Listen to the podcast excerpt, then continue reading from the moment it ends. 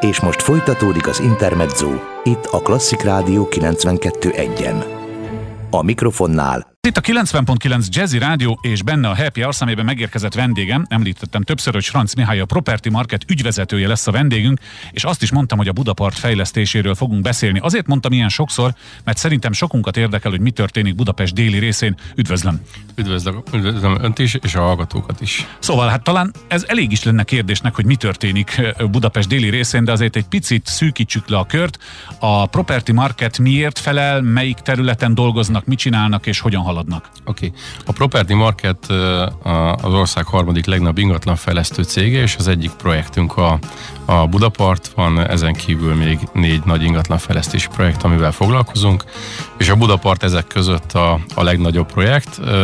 Egyébként Budapest modernkori történetének legnagyobb ingatlan fejlesztési projektről beszélünk, hogy nagyon büszkék vagyunk rá. Mit jelent az, hogy legnagyobb ez? Alapterületben mérik a legnagyobbat, vagy a beruházásra fordított összegben? Hogy számít ez hmm. legnagyobbnak? Mi az alapterületből indulunk ki, de azt gondolom, hogy bármelyik mutatót, amit felsorolt tekintetbe vesszük, akkor a legnagyobbnak mondható.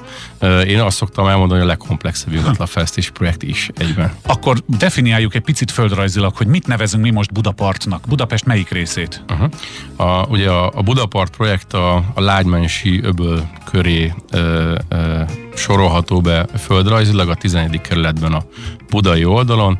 Egy 54 hektáros terület, amit megvásároltunk, és komoly érdekessége a, a projektnek, hogy maga a Lágymánysőből egyébként egy, egy telek, az önmagában 10 hektár és része a, része a projektünknek, tehát a mi tulajdonunkban van az a, az a vízfelület. Most nagyjából 13,5 hektár az a, az a park terület, ami, ami már 15 éve látogatható a budapestiek számára. A Kopaszigátról beszélünk? Maga a gát is Igen? a, a tulajdonunk. Mi elég büszkék vagyunk erre, szerintem a legjobb minőségben fenntartott közpark Budapesten.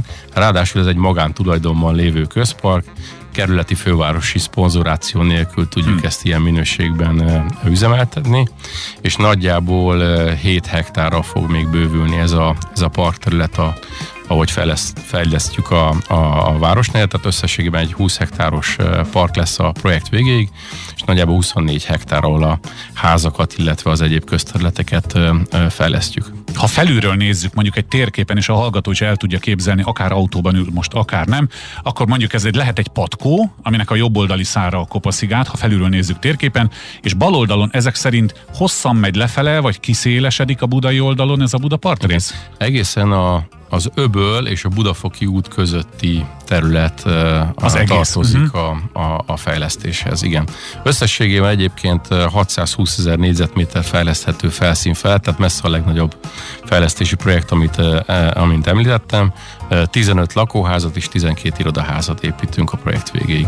Gondolom, hogy bizonyos szabályokat, környezetvédelmi és városkép előírásokat kell ilyenkor tartani, tehát nem az van, hogy megvettem és aztán azt húzok rá, amit akarok, nem? Hogyne. Ugye Budapestről azt kell tudni, hogy két szintű szabályozási terve van. Van egy fővárosi szintű szabályozás, illetve egy kerületi Került. szintű szabályozás. A Budapart érdekessége az, hogy, hogy ez a szabályozási terv, ez úgy jött létre, hogy egy Dán várostervező csapattal együtt mi előre megálmodtunk egy elég karakteres városnegyed jelleget, és gyakorlatilag ez a beépítési koncepció került lefordításra szabályozási tervé. Ezt természetesen nem egyedül csináltuk, hanem a fővárosra és a kerülettel hosszan, hosszan egyeztetve egy közös koncepció mentén, és nyilván azok a szabályok, amit a főváros, illetve a kerület korábban lefektetett, ezeket a szabályokat maximálisan figyelembe véve alkottuk meg ezt a beépítést. Megmondom, miért kérdezem ezt. Magam is sokat járok arra, meg a kedves hallgatóink tudják azt is, hogy, hogy rendezvényenk is szoktak a környéken lenni, de a lényeg az, hogy akivel beszélek, az amikor a part szóba kerül, akkor úgy gondolja, hogy part egyenlő fa, növény és semmi épület. És ehhez képest látnak egy jó ég tudja hány emeletes, nagyon hosszú épületet, amiről lehet, hogy most úgy vélekedünk, mint annak idején az Eiffel toronyról, hogy akkor csúnyának tartották, aztán Párizsi jelképe lett, de hogy akkor az is abszolút, mert ezt a kérdést fölteszik, hogy hogy lehetett ezt ide építeni szabályosan röviden, nem? Abszolút, abszolút. A, ezt a szabályozási tervet mind a kerületi testületet, a választott képviselők, illetve a választott fővárosi képviselők is megszavazták, tehát ez úgy kerül elfogadásra,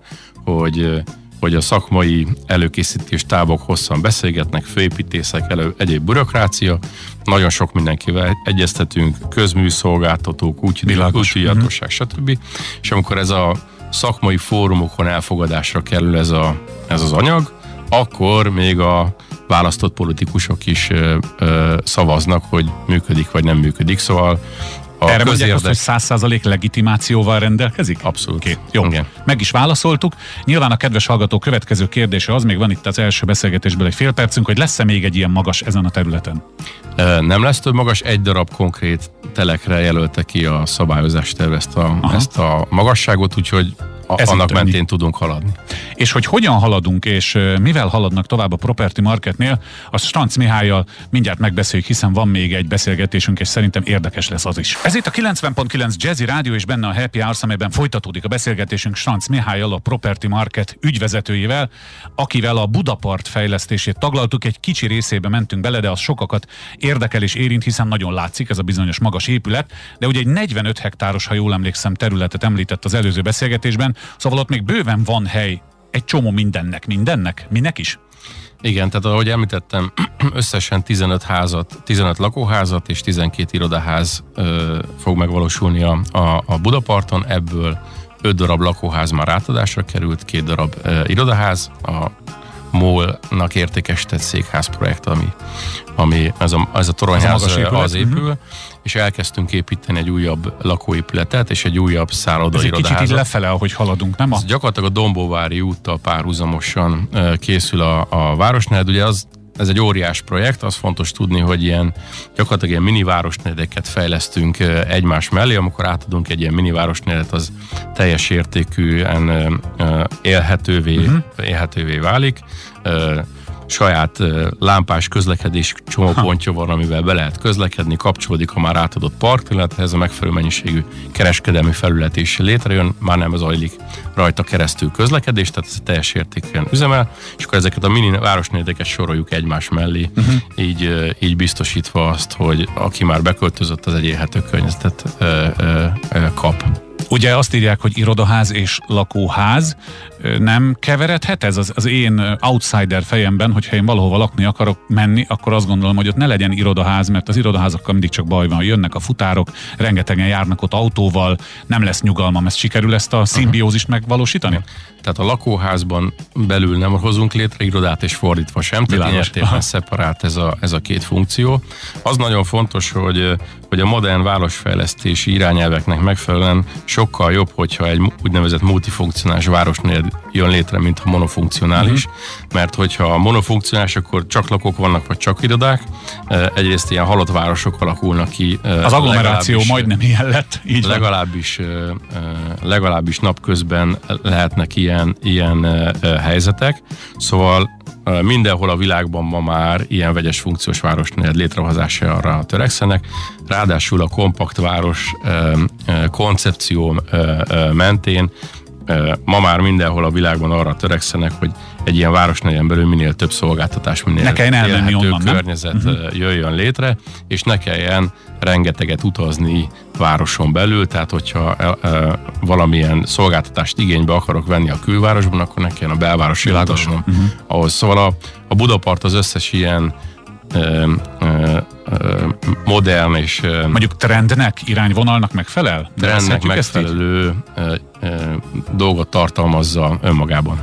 Mennyien fognak ott lakni? Lehet ez egy önálló kisváros, hogyha mármint a lakók számát tekintve, ha ez elkészül? Igen, nagyjából 7000 ott lakóra számítunk, 3000 lakást építünk, de ennél jelentősebb az, aki az irodaházakba fog járni dolgozni, nagyjából 23 ezer ott dolgozóra számítunk. Az igen. Én úgy szoktam fogalmazni, hogy 30 ezer városlakó fogja lakni a Budapartot, összehasonlításképpen ez Szexárd méret hm. 32 ezeren laknak jelen pillanatban Szexárdon, szóval ez az a ez az a volumen, amit létrehozunk.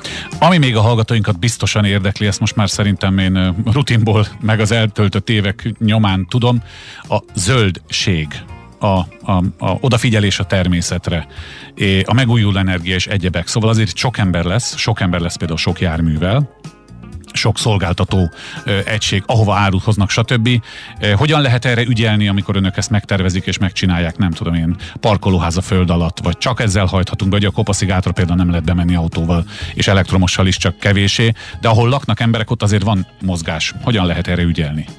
Abszolút, elég komplex kérdést tett föl. Egyrészt a 20 hektáros parkban nagyon figyelünk a meglévő flóra és fauna állományra, és egyébként egy elképesztő kertésszel dolgozunk együtt, aki már az eredeti park kivitelezését végezte gyakorlatilag. Én úgy szoktam fogalmazni, hogy minden nap kiár beszélgetni a növényekkel, erre helyes, nagyon büszkék nagyon vagyunk. Jó. Az összes épületünk, irodaépületünk rendelkezik nemzetközi zöld minősítési besorolással, tehát a, a tervezést így végezzük, a kivitelezést ennek megfelelően végezzük, és a közlekedésre vonatkozott vagy szintén Igen, vonatkozott fontos kérdés. Budapesten. Én szerintem azzal érdemes kezdeni, hogy hogy a Budaparton arra próbáltunk figyelni, amikor megalkottuk a víziót, hogy létrehozzunk egy olyan városnélet, ami nem egy óriás parkoló, amiben áll egy pár ház, hanem a felszínen megpróbáljuk autómentessé, vagy parkoló autómentessé tenni a környezetet. Tehát nyilván be kell autózni a házak közé, de ezek az autók ezek le fognak parkolni a, a mélygarázsukba, tehát valami közlekedés lesz, de amikor kinézek a teraszomról, akkor nem parkolóautókat látok mindenütt, hanem abszolút a gyalogosoké a, a, a, a főszerep. Nagyjából 9000 autó parkolóhely fog kialakulni a, a, a Budaparton, és elég jelentős tömegközlekedési fejlesztések zajlanak. Hogy az egyes villamos, ami korábban is elhaladta a projektünk mellett, az, az szerintem egy metróértékű kapcsolat a, a kocsik minőségével, illetve a frekvenciával, amivel közlekedik, a gyakorisága, hogy elhaladnak a szerelvények. Nagyjából 5-6 buszjárat, további buszjárat fejlesztése fog, új buszjárat fejlesztése fog megvalósulni. Ami innen Terve... tudja, és ide tudja hozni, és innen tudja vinni. Mm. Így van. Nyilván ezek, ezek úgy kerül, ez a, ez a rendszer úgy kerül átalakításra, hogy ezek az új járatok bekapcsolódnak a meglévő e, e, hálózatba, mm. tehát részben átalakítással, nézben új e, buszjáratokról beszélünk.